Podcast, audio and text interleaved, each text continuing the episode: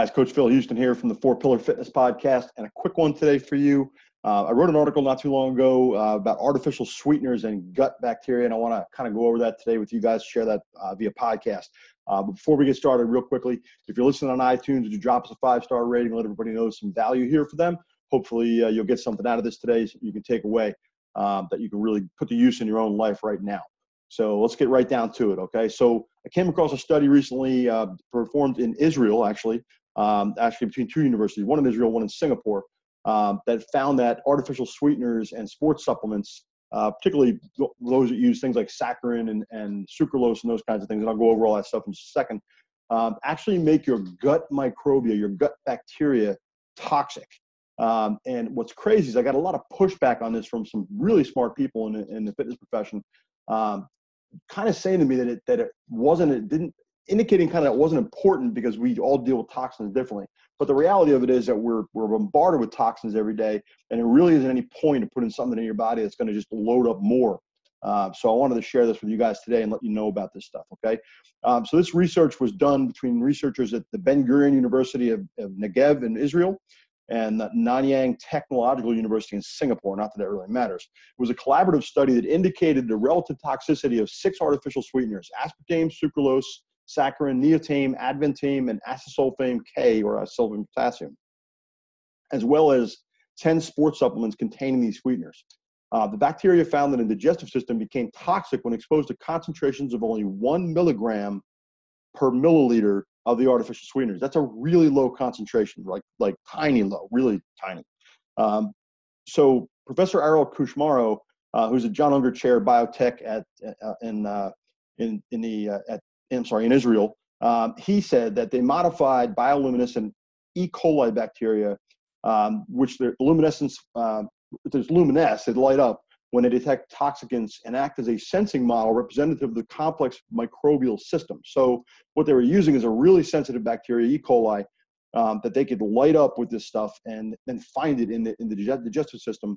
And there's more to this, but they wanted to use it as a way to see how much sweetener, in terms of concentration, was needed to intoxicate or toxicant these particular bugs in your system.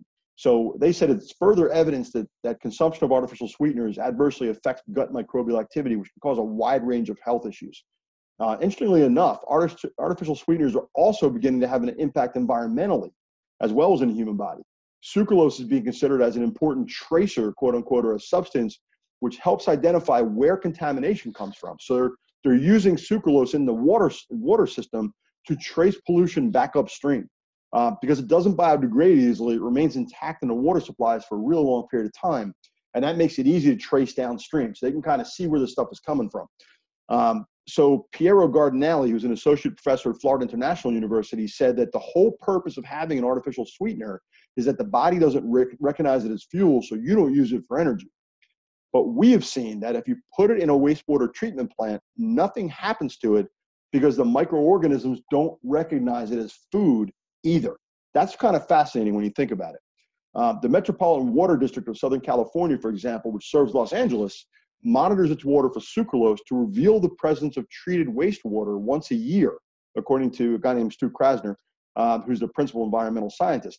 Sucralose has been used for similar purposes elsewhere in the U.S. and across Europe, and a fellow named Henry Briseño, who's a professor at Florida, also at Florida Atlantic International University, said he's working with the U.S. National Oceanic and Atmospheric Administration, NOAA, to apply it to assessing the impacts of Hurricane Irma.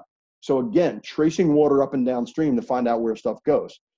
Briseño said that has found that sucralose can potentially be used not just as a tracer, which flags a potential problem, but also as an indicator, which means it can help determine the extent of the problem. He's presented research findings based on several analyses he's done that suggest once sucralose levels in the body of water rise above 57 parts per trillion, again, we're talking tiny, tiny concentrations, 57 parts per trillion, that it's an indicator that the water is experiencing some level of human impact and the onset of eutrophication, nutrient loading that can encourage plant growth and suffocate animal life. So eutrophication is really bad news. I was in Florida not too long ago visiting my stepson, and he lives down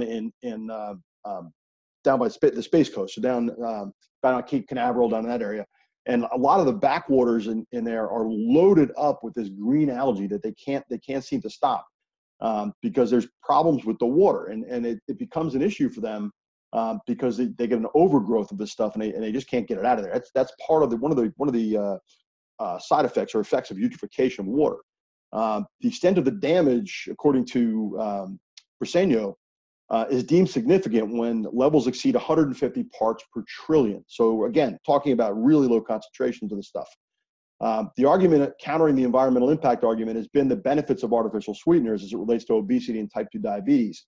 However, and this is something I found in my own research, really interesting, research has shown mixed results on both fronts here. There are some observational studies that have connected artificial sweetener use with reductions in BMI and body fat, while others have shown a connection between use and increases in both of those things. So you've got conflicting evidence about whether it's good for you in terms of weight loss and body fat reduction, and experimental studies have also been equally mixed.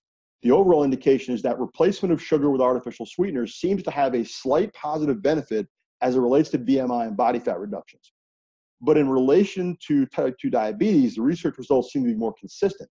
Concerns have been raised that artificial sweeteners could increase insulin resistance and glucose intolerance, and that's a bad thing if you're trying to lose weight, if you're trying to maintain control over your type 2 diabetes. A group of scientists found that glucose intolerance increased in mice fed an artificial sweetener. That is, the mice became less able to stabilize their blood sugar levels after eating sugar. The same group of researchers also found that when germ-free mice were implanted with the bacteria of the glucose-intolerant mice, they also became glucose-intolerant. So their genome got affected by the bacteria from other mice that were carrying the epigenetic marker of the glucose intolerance. Some observational studies in humans have found that frequent long-term consumption of artificial sweeteners is associated with an increased risk of type 2 diabetes.